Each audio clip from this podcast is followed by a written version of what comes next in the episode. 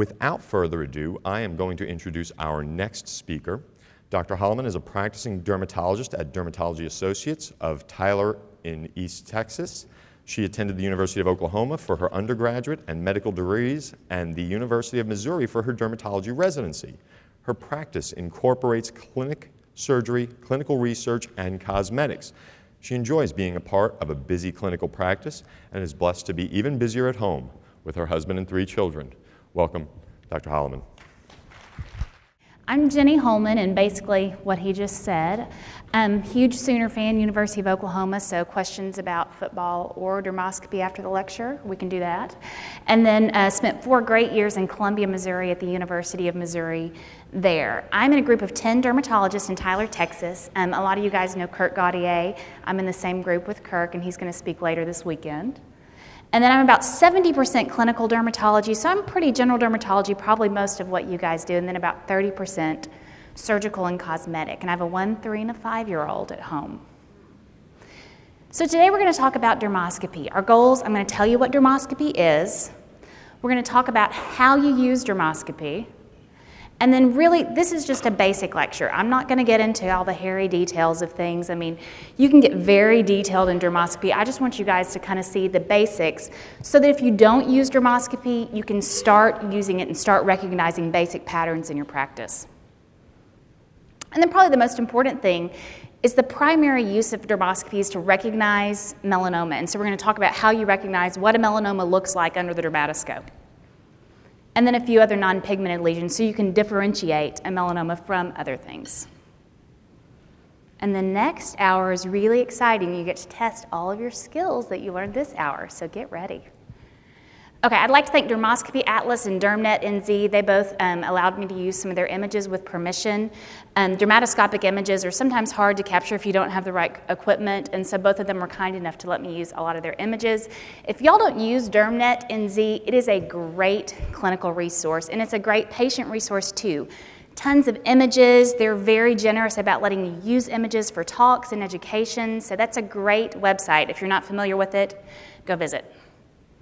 Okay, first your pants, then your shoes. I want you guys to remember dermoscopy is a tool. First of all, we are clinicians. And so when you look at something clinically, regardless, you need to use your clinical judgment. My husband works in the ER. When somebody's got appendicitis, you don't always need a CAT scan. Sometimes you just know what it is. So again, today, I'll say this a couple times. First your pants, then your shoes. Dermoscopy is just a tool to use as an adjunct to help you clinically. Okay, so what is dermoscopy? It's also called dermatoscopy or epiluminescence microscopy. Typically, you're taking a tool, it magnifies to about 10 times what you can see with the naked eye. You're going to have a clear plate and some sort of illumination method so that you can see what's there. You also um, historically use mineral oil, or they make some special dermatoscope oils as well, because you need to cancel out skin surface reflection so you can actually see these structures. Newer dermatoscopes use polarized light, so you don't need the oil. This is what I trained with. This is your old school dermatoscope. And so if you've got an otoscope or an ophthalmoscope at your office, you can buy these little heads and screw it on there. They're a little bit cumbersome because you do have to use the oil. And so you've got to get the oil, drop it on there, or put it on the lesion itself, look at it, and then of course you have to clean off your dermatoscope and you need to clean off the patient so they don't have oil spots all over them. But that's a really inexpensive way if you want to start using dermoscopy. It's just a little bit more cumbersome because you've got the oil. This is where I would recommend starting. The DermLite 3 Gen really revolutionized dermoscopy in about 2001, and that's when it really started to be um, used in residency training because it just became so easy. I have one of these that's just kind of your basic dermatoscope. It's about $370. Usually have deals at the AAD if you're ever there, but it fits in your pocket. It's super lightweight. You pull it out, and it's just like you can look, you can look, you can look, you can look back in your pocket. There's no oil, there's no cleaning. So that's a great way to get started. It's easy, very portable.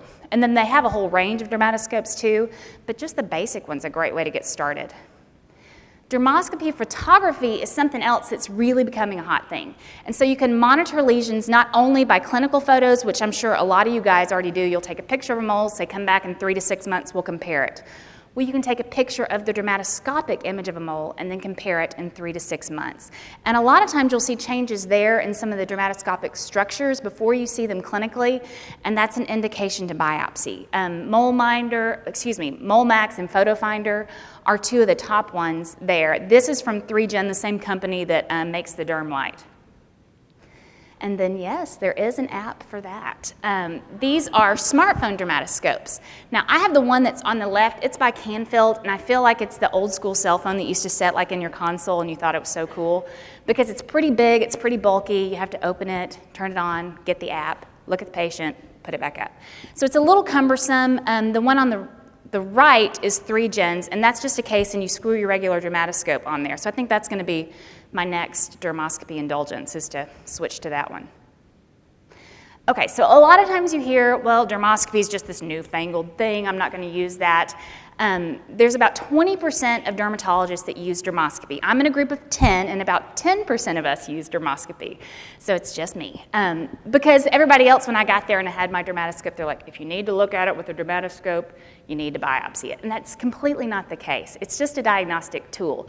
But it's been around a long time. 1600s, it was introduced then improved with the addition of oil immersion in the 1800s. And that's, like I said, it cancels out your skin surface reflections so you can actually see the structures. Then you had the built in light source, we're getting more and more convenient. Goldman's, who's a little bit more contemporary, coined the term dermoscopy. And then, like I said, in 2001, 3Gen added the polarized light. So, what do we use dermoscopy for? The main thing is that you want to aid in melanoma diagnosis, and that's mainly what we're going to focus on today. But again, you can monitor pigmented lesions if you use the video dermoscopy or the digital dermoscopy. You can diagnose scabies or pubic lice. I recommend investing in a cleaning mechanism if you're going to diagnose pubic lice with your dermatoscope. Um, wart diagnosis, this is kind of cool. If you can recognize wart structures there, you know, sometimes when somebody comes in and like, I think it's gone, but I'm not sure, and you don't know if you want to freeze them again or not. Usually you just freeze it just because they're there. But if you can recognize those wart structures, you can say, yeah, it's still there, let's give it one more treatment. Some people use it for fungal diagnosis and then surgical margin determination. I haven't used this, but there's several people who do, as far as like lentigo maligna or Bowen's disease, recognizing your margins, mainly just trying to decrease your need for re-excisions. Okay, so there was a study that looked at 100 dermatologists who are trained in dermoscopy, so not somebody who just pulls it out every once in a while, and then compared it to 100 dermatologists with a naked eye who don't use dermoscopy. And their sensitivity for melanoma detection was increased by 20% and specific, excuse me, specificity by 10%. And I think that sensitivity is probably the more important thing here because we want to catch as many melanomas as we can and we want to catch them early. So I do think it's a very useful tool. Is it going to revolutionize your world and all of a sudden you're going to catch every melanoma in the world? No, but as you use it more and more, you're going to get better and better at recognizing those structures or those changes. All right, so let's get to the good stuff, the dermoscopy basics. You are going to hear me say this a hundred times today, and in your sleep tonight, you're going to be go, is it melanocytic or not? That's the first step. Any lesion that you look at, you can't judge if it's a melanoma or not if you're looking at a basal cell. You need to recognize is this lesion melanocytic? And so lots of things are going to have pigment. We see pigmented SKs, pigmented basal cells, but I want you to be able to recognize what's a melanocytic lesion and what's not. What's origin is melanocytic. So there's three basic clues that can let you know a lesion is of a melanocytic origin. Pigment network, dots and globules, and streaks are kind of a subset of that, or amorphous areas or blue areas. So let's start with pigment network. A pigment network is really your hallmark of a melanocytic lesion. And I want you to look here at the periphery there of that lesion. You can kind of see those little fine reticulated lines Histologically, that's going to correspond to your rete ridges and dermal papillae. The rete ridges are where the pigment kind of sits, and as they line up, you get this pretty little kind of network. And so, can you guys appreciate that? That there's a network of pigment. It's organized, it's just not a random blob of pigment there. Um, dermoscopy.org can go into tons of detail because there's all these patterns. Some of us in academics, I'm not personally, and there's a good reason for that, get really into the details of all these different patterns and things like that and the different types of benign nevi that they um, indicate. Reticular pattern and lattice-like pattern are the ones you're mainly going to see today, but you guys can appreciate those fine little lines in that lesion. It just lets you know this is a melanocytic lesion.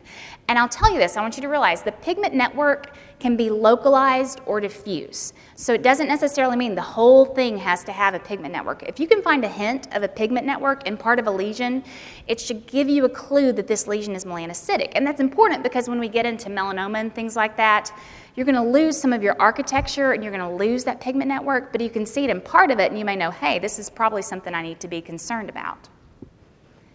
Okay, so like I said, localized or diffuse. They both don't, this one of them is a pigment network and one is not. Can you guys appreciate which one has a hint of a network in portions of it and which one is just a few blobs sitting up there? Okay, so on the left here we have, this is just a compound nevus, but you can appreciate there's that network, you can see that fine reticular pattern around the outside there. This is a pigmented basal cell here on the right, and we'll go into more of those details later, but I just wanted you to see the difference. Sometimes it's easier to see what something is when you see what it's not.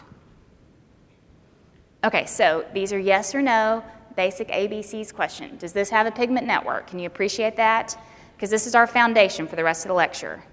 Does this have a pigment network? Can you find hint of a pigment network somewhere in here?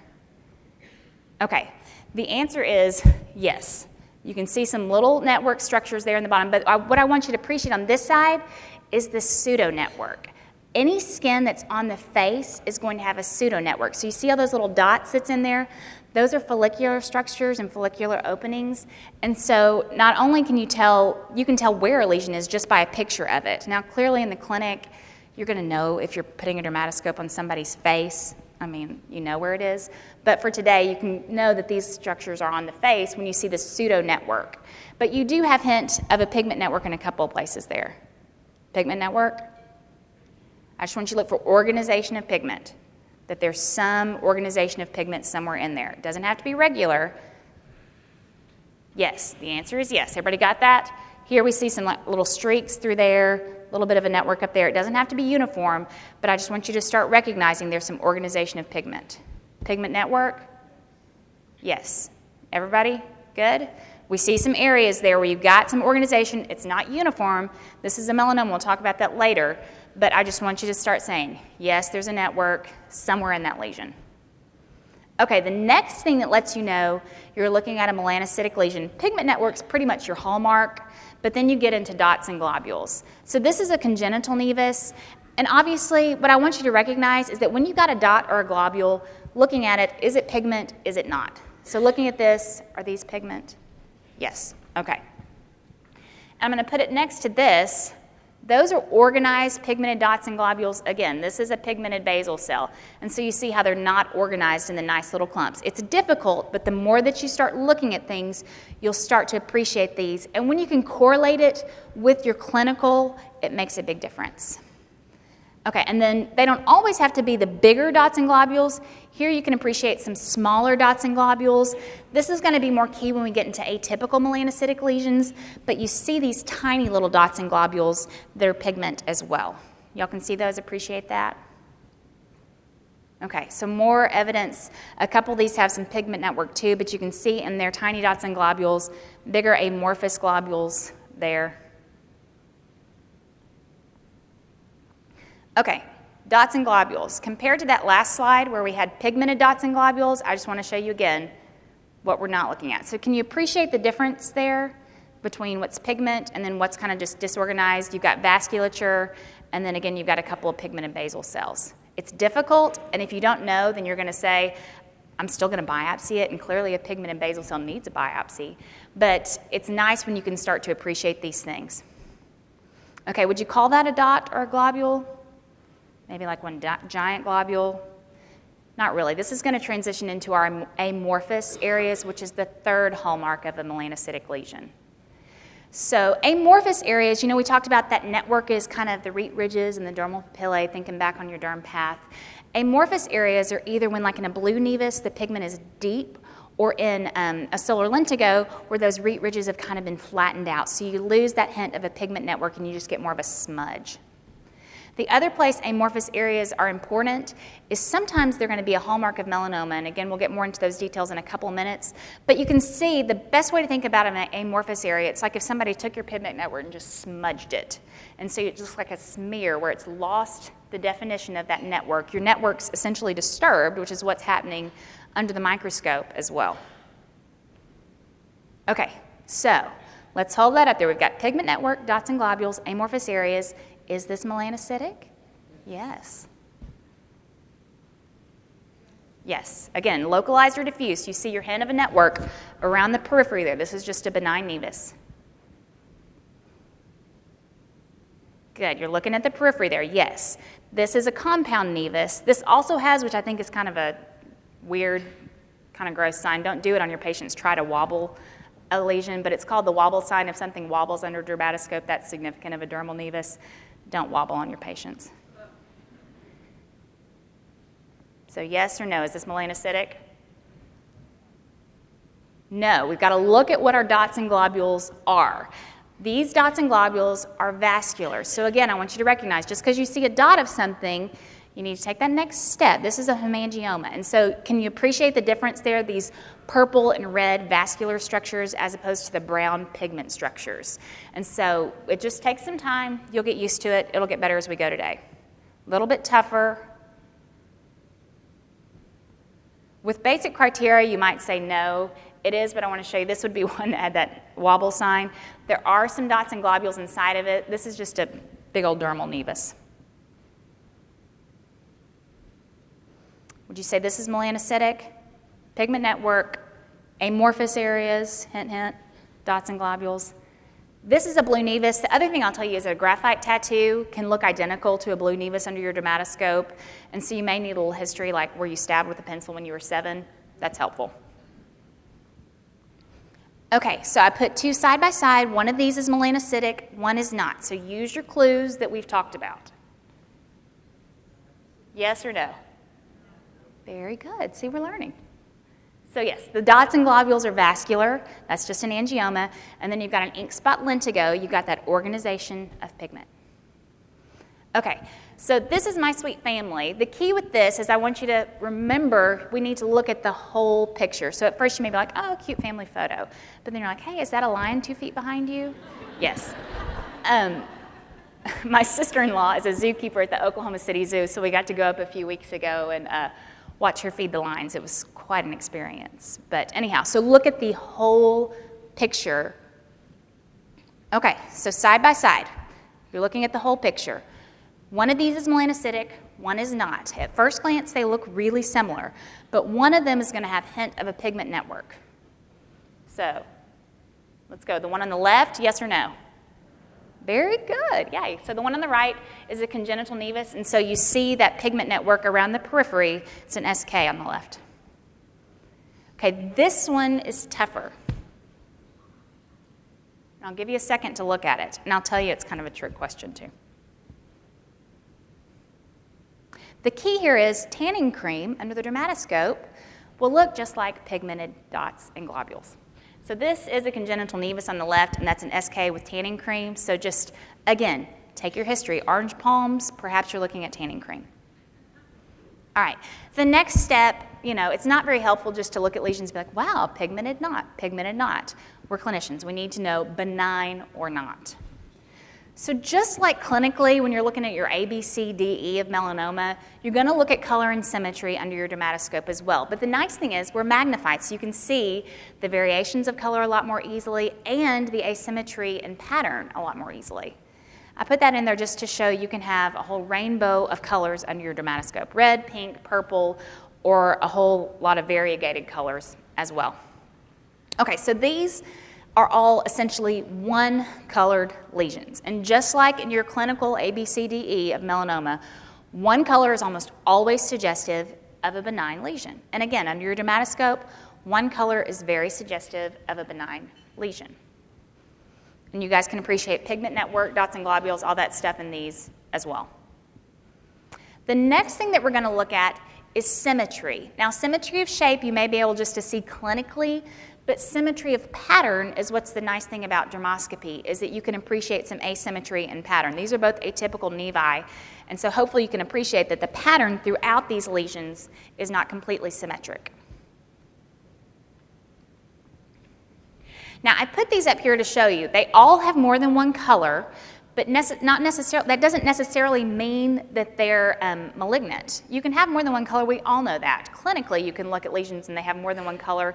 Lots of benign nevi do. But you can appreciate the symmetry of pattern of all of these lesions. You cut them in half, fold them in half, that pattern's pretty symmetric throughout. So, symmetry of pattern throughout an entire lesion is also suggestive of a benign lesion. Okay. So, benign or malignant? Anybody? Benign. It is benign. It's a little bit irritated. You can see some that vascular there, but you've got a pretty symmetric pattern throughout that whole thing. Benign or malignant, or maybe on the fence. Yeah, it's atypical. So it's not completely benign. There's some atyp- kind of some asymmetry there, but it's just a little bit of asymmetry. Please get this one right. Benign or malignant? It's a good old melanoma. All right, so we're going to get into now the dermoscopy of melanoma. And this is where you're really going to use your dermatoscope. Because if you can recognize the keys of what a melanoma is, then you can start to recognize what it's not as well. Okay, so there are so many methods, and if you get any dermoscopy um, text or start reading journal articles, Everybody in academics likes to put their name on their own method for dermoscopy of a melanoma. Mainly today, we're just going to focus on the three point rule. I want to keep it simple, folks, because I want you to just have the basic tools to look at a lesion and start to decide. The Menzies method is probably most complete method, but it's scoring like 35 different points of a lesion. I don't have that kind of, kind of time in my clinic to pull out a worksheet and look at a spot and score back and forth. I want to be able to look at something, clinically recognize it, so there's a lot of methods, and if you want to get more in depth about that stuff and get yourself little worksheets for everybody's moles, that's awesome. Go for it. Okay, so the three point method.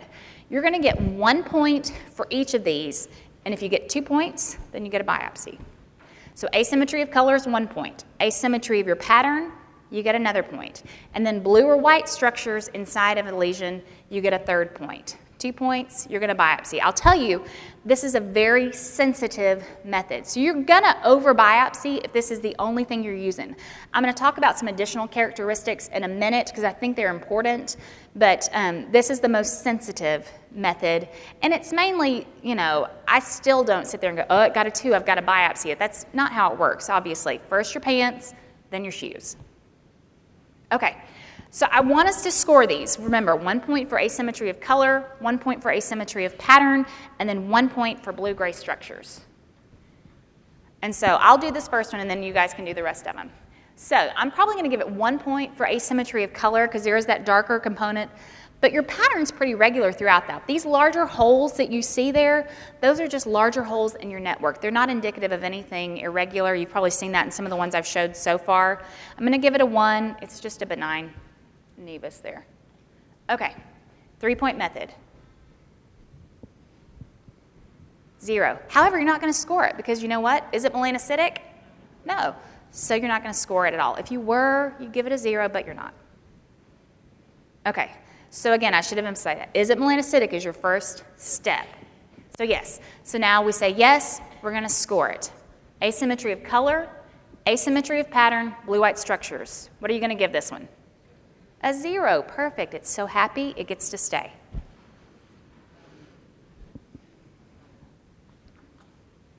So I'll give you a second to score this one. It's a three, I agree with you. However, it's a recurrent nevus. And you guys know both clinically and histologically, it's very important to know when you've had a previous biopsy. This might be a case that if you know that, that you could go back and look at the original histology. Man, I would still biopsy this looking at it under the dermatoscope. But it may be benign because it is recurrent. But it gets a three, I agree. If you can't appreciate those blue white structures, you got a little bit of kind of bluish gray areas there, but definite asymmetry of color, asymmetry of pattern, and that's your scar kind of inferiorly there. But it definitely would get a biopsy.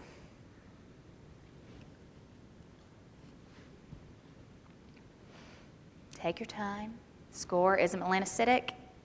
Yes. Asymmetry of color, asymmetry of pattern, blue-gray structures. So I could buy either a zero or a one on this. It's a little bit heavier pigmented inferiorly, but it's very symmetric. This is one of those combined kind of compound nevi. Clinically, you guys know what these look like. Okay, three point method. Number one, is it melanocytic? First things first. Yes. Asymmetry of color, asymmetry of pattern, blue gray structures. I'm going to give it a two, and I think that's what most folks would. It's definite asymmetry of color. You've lost pigment inferiorly, um, asymmetry of pattern. You've really lost a lot of your organization there. You don't have any blue gray structures, but it's a two. You biopsied it, and good job. Melanoma in situ. Okay, number one, is it melanocytic? The answer is no, but I'm going to say I'm not sure because clinically looking at that, there's so many dots and globules that when I look at that, I really honestly don't know if I'm going to call it melanocytic or not. So until I get my histology, I don't know. And when you say you don't know, then score it like you would any other one. So does it have asymmetry of color? Yes. It has asymmetry of pattern? Yes, and it's definitely got those bluish gray areas inside of it. Can y'all appreciate that, what I'm talking about when I say those bluish, dark, smudged areas? So you biopsy it, you counsel the patient, you may have a melanoma, da da da, but you're thrilled. It's a pigmented basal cell. You still biopsied it. That's the most important part. All right, number one, is it melanocytic? Yes. So let's score it there. Asymmetry of color? Yes. Asymmetry of pattern? Yes. Blue, gray, white areas? Yes. Perfect. It got a three. It's a melanoma. Okay. Now, I put this in here because sometimes, guys, you don't need your dermatoscope. And I love dermoscopy. I mean, I pull my little dermatoscope all the time out and look at everything. Somebody with scabies walks in, I'm trying to find it just for interest. But um, sometimes you don't need it.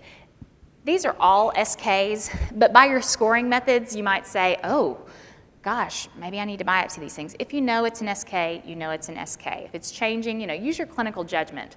But sometimes you know it's a mammoth under the microscope. Okay, I brought up the seven point method because I think it's important. That three point method is so sensitive that I think you need to be able to recognize other structures inside of a melanoma so that just your sensitivity goes down a little bit, your specificity goes up.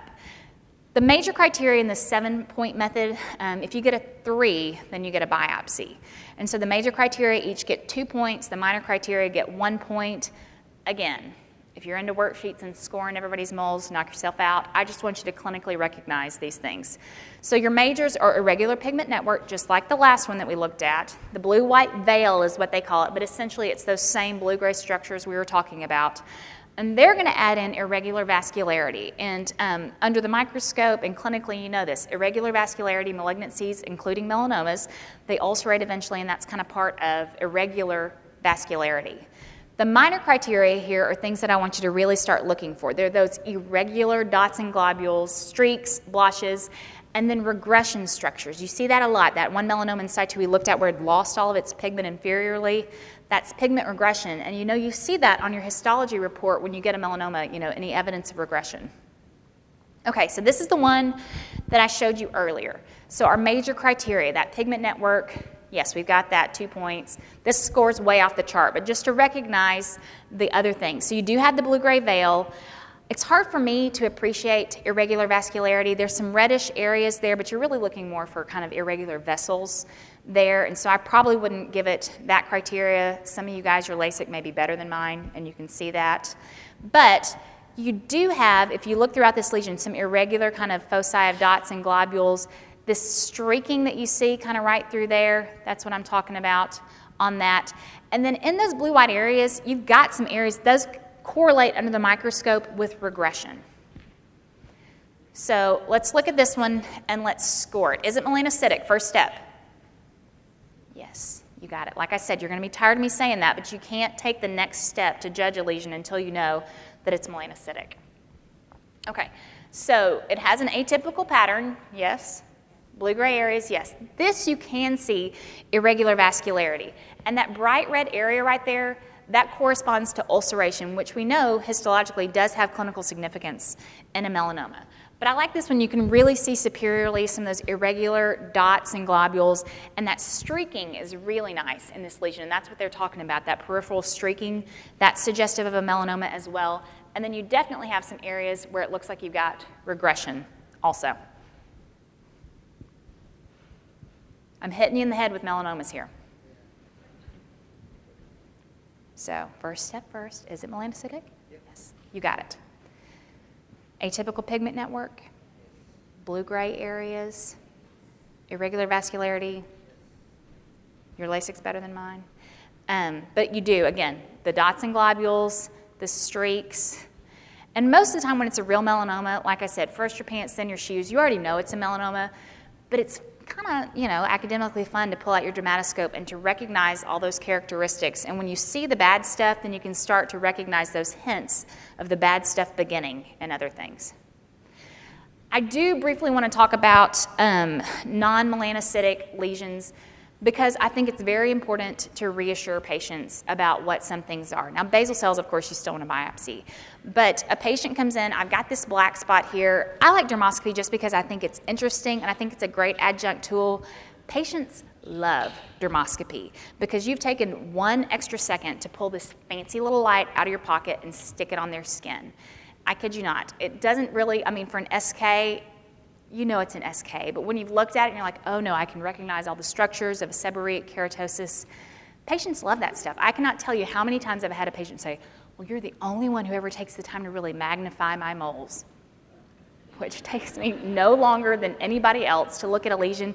But patients love dermoscopy. And like I said, if you're just looking at stuff, they like it, but you're learning as well. If you're looking at sebaceous hyperplasia, if you're looking at a wart, all those kind of things, you're learning in the midst of your clinic, and really, if you've got one of those easy dermatoscopes, it takes you no extra time to do it. But I do want you to be able to recognize some of these non melanocytic lesions because these are things that your patients are going to come in with, and I want you to be able to differentiate them between pigmented, or excuse me, melanocytic worrisome lesions and what some of these benign lesions are. So I'm going to hit on Seborrheic keratoses, um, pigmented basal cells. I'll hit on DFs in the next um, hour when we're doing the challenge. So that's a hint if you're keeping track of what one of the ones might be next time. Okay, so SKs, you guys, if you're like me, have a plethora of these things to check out in clinic. They're going to have lots of characteristics there, and I'm going to show you some of these things. They're not going to have a true network or globules, but you and I both know a lot of them are tan, a lot of them are heavily pigmented, and so you are going to see pigment, but you're not going to see that true organization, that pretty little um, network that we were talking about earlier.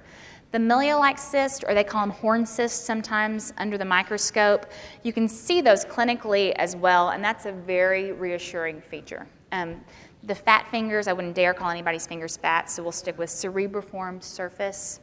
Fissures and ridges, those are the cracks that you clinically see in just a big old SK. And then some of them will have blue-gray dots. This is probably the most um, characteristic thing that you see in a seborrheic keratosis are these milia-like cysts. And like I said, they correspond to the horn cysts that you see under the microscope. But I mean, clinically, you can see these a lot of times in SKs, especially in a big old warty one. You see those white cysts. But if somebody comes in with a new, you know, they're 60, they're like, I got this new dark spot here, because SKs a lot of times start out relatively flat, and you can magnify it and you see those milia-like cysts there, you know, it's very reassuring for you and for the patient. Okay, so side by side, I like to see what something is and what it's not. One of these is milia-like cyst, and one is not. So I'll give you a second to look. Yeah. So this one here on the left is your milia-like cyst. Um, the one on the right is actually sebaceous hyperplasia there, and that's just those little sebaceous lobules all grouped together. But you can appreciate within the lesion those little milia-like cysts. Yes? Okay. These are those, not going to say fat fingers, but cerebriform surface. It looks like the surface of a brain. And so you see all that kind of gyrated appearance there. Again, clinically, you can often see this, but that's indicative of an SK as well. And this one, you don't see really any milia-like cyst, but it is an SK. I put this one back up. This is our tanning cream SK from earlier in the lecture. And now that you know that you're looking for that cerebriform surface, you can better appreciate that this is an SK and not a nevus. And so again, you're looking at the whole picture there. Um, I'd still be concerned for pigmented lesion without the orange palms. But you can see that there, why this is an SK, because you've got that nice cerebriform surface.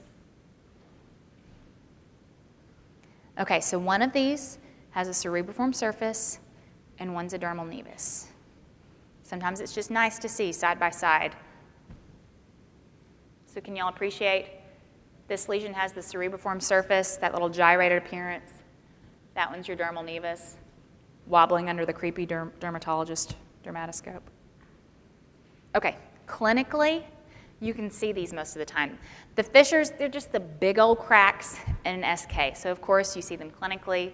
You'll see them under your dermatoscope as well. I think um, you can also see some of these fissures in good old congenital nevi. You know what I'm talking about, the big, warty, velvety. And so then you've got to look at your whole picture again, hint of a pigment network. But fissures and crypts, especially these crusty guys like this, suggestive of an SK. Basal cell. I like looking at basal cells under the dermatoscope, and I do think this is helpful, differentiating um, sebaceous hyperplasia from a basal cell. That's a nice way to use your dermatoscope. Or um, just in counseling a patient, uh, if I see a lesion that's very suggestive of a melanoma clinically and under the dermatoscope, I always try to give anticipatory guidance so that I'm not calling them three days later going, hey, surprise, you got melanoma. I try to counsel patients, and then it's good news if you're wrong. But um, again, with a basal cell, I know at our office with the Medicare requirements, we do like pre surgical visits. And if I look at something I think it's a basal cell, and sometimes my dermatoscope helps me there, then I can go ahead and ask all that stuff, same a visit. It's just increasing your diagnostic accuracy, which is nice for patients. So you're going to look, there's really going to be an absence of a pigment network. I've showed you several pictures of pigmented basal cells, so you can see pigment or blue-gray areas inside of a basal cell, but you're going to have an absence of pigment network, so absence of organization. The linear and arborizing telangiectasias, and I'm going to show you pictures of these, but that is one of the key characteristics in basal cells. And you know that there's irregular vascularities. Do basal cells bleed? Yes, because there's irregular vasculature there. The leaf-like areas, um, I think that's a little bit of a soft finding. Again, you guys may be able to appreciate that better than I do. And those blue-gray nests that I talked about, that's some of that pigment there. And then the spoke wheel areas, some of those pigmented areas can look like little spoke wheels. This is a perfect example of the arborizing telangiectasia. So arborizing like a tree, I think you guys all know that. But um, so you just see how it's nice and branched out vasculature within that lesion. That's very suggestive of a basal cell. Okay, so I wanted to put side by side here. So one of these has that irregular arborizing telangiectasia, and one has a more organized little vascular structure. Yeah, so you can appreciate that, the difference. So you've got that irregular one. You've also got a big old scab on it, which may be your clue. But um, the one on the right is a dermatofibroma, and the one on the left is a basal cell carcinoma. So I just want you to see the difference in that arborizing irregular vasculature. Okay, first glance, you're gonna be like, melanoma, cut it off. But then you're to say, wait, I'm going to go step by step. Let's go back. Is it melanocytic? It's heavily pigmented. And so at first blush, you're probably going to say yes and still grade it and still biopsy it, and everybody's okay in the end. But because it's a basal cell and we know that just for the sake of the talk, I'm going to talk through you and show you some of these areas. The leaf like areas is why I put this up here. And when they're saying that, they're talking about the scalloped edges there. Again, I think that's kind of a soft finding, but you're going to find it in every textbook about a basal cell, the leaf like areas. So I just want you to know what they're talking about. It's not inside the lesion, it's at the periphery. It's these nice scalloped edges on a basal cell. Clinically, you've got a big old ulceration there. The spoke wheel, you can kind of appreciate how those nests of um, pigment look like they've got little kind of spokes shooting out from them. So, based on those leaf like areas, and again, first your pants, then your shoes. Which one of these is going to be a basal cell carcinoma? You've got a group of lesions on one side. It's probably not, unless you've got a basal cell nevus person, a group of basal cells. But I just wanted to show you the difference. On the right, you've got those They're going to call those leaf like areas. You see that nice scalloped kind of border there. You've also got beautiful, which I guess that's relative, beautiful arborizing telangiectasia. I'm a nerd there. Um, but on the left, you've got flat warts. And so clinically, you've got a group of lesions. There's no irregular vasculature, but you can have those leaf like areas. Just because you have a scalloped border there does not mean it's a basal cell. And then again, blue gray areas, that's heavily pigmented enough that you may say, I'm not sure if it's melanocytic and still biopsy it. Everybody's okay in the end. It's a basal cell, still needs a biopsy. All right, so you're going to use all of your tools that we've gotten here so far. One of these is a melanoma, and one of these is a basal cell. They're both on sun damaged skin. So if you're looking at the background, there's pigment in both of those because we know photo damaged skin, you get irregular pigmentation. But one has got pigment as part of the lesion, so your first question first are you going to biopsy both of these? Of course you are. You're a good dermatologist, you're going to biopsy them. But um, it may change the way that you biopsy them if you can differentiate them. Because if it's a melanoma, you may want to just scoop the fire out of that thing or do an excisional biopsy on it. If it's a basal cell, a lot of times I just biopsy a portion of it so, you know, either me or another surgeon can tell where the periphery of the lesion is. So it may change the way you biopsy. And if that's all it changes, great. You've saved the patient perhaps a big old scoop shave scar. But anybody want to guess which is the basal cell, left or right? Very good. So you guys appreciated pigment network on this guy. They're both nasty and need to come off. But when you decide that that one's melanocytic, is there asymmetry in the pattern? Yes. Is there asymmetry in the color? Yes. Are there blue-gray areas? Yes. Irregular vasculature, dots and globules, streaks. It's got it all. And so here, you've just got some heavy, you do have some heavy globs of pigment. You can pick up, there's your little kind of funny telangiectasias there as well. Okay. Vascular lesions. Patients, how many of you have had patients that come in and they say, I've got this black spot here and it's got to go? and it's just a little angioma. Or it's because sometimes you know they can be so purple that they look black. Pulling out your dermatoscope and going, nope, it's just vascular. I can see it's just a little dilated blood vessel there is very reassuring and it's very easy to tell the difference under the dermatoscope. And when you've got a small lesion, my eyes are not that good and I'm still young, and so you need some sort of magnification. Lacunae is the classic finding in a vascular lesion or lakes of blood vessels or of vasculature. And so you can appreciate that. You saw that earlier in that angioma that I put up that just had the lovely little globules of vasculature there. When you magnify it, these are extremely easy to see. And so you got kind of more of a purplish lesion and then pink. Hemorrhage is another thing that's tricky. A thrombosed skin tag or um, interestingly, I had a lady come in last week who's like, all my moles are changing and I don't know what's wrong.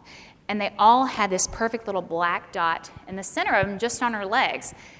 And I looked at it and they had this appearance of hemorrhage. And I could recognize that because it was my dermatoscope. With my naked eye, it did look like she had this black deposition in all of her nevi. And we got into it. She's like, well, yeah, I did have my legs lasered last week because, you know, and she had hemorrhage in all of her moles. And then you looked at normal skin, she had some small areas of hemorrhage there as well. So recognizing it just looks like a scab there, but that black color, you can appreciate it's a little bit different than that amorphous look we looked at, that smudged look. This is just a scab or hemorrhage under the dermatoscope. Okay. So that's it for this lecture. The next lecture, you're really going to use your skills, and you've, you've used them this hour, but we're getting to some more specifics as well. I can just encourage you guys get a dermatoscope. They're not expensive. If you've got CME money, use it to buy one of the less expensive dermatoscopes and just start using it. It's a fun tool to use in clinic. And once you even have just the basics in your pocket, you really can start to recognize some of these things and increase your accuracy. If y'all have any questions now, that's great, or we can do them after the second lecture. If everybody needs a stretch and a coffee break, that's good by me.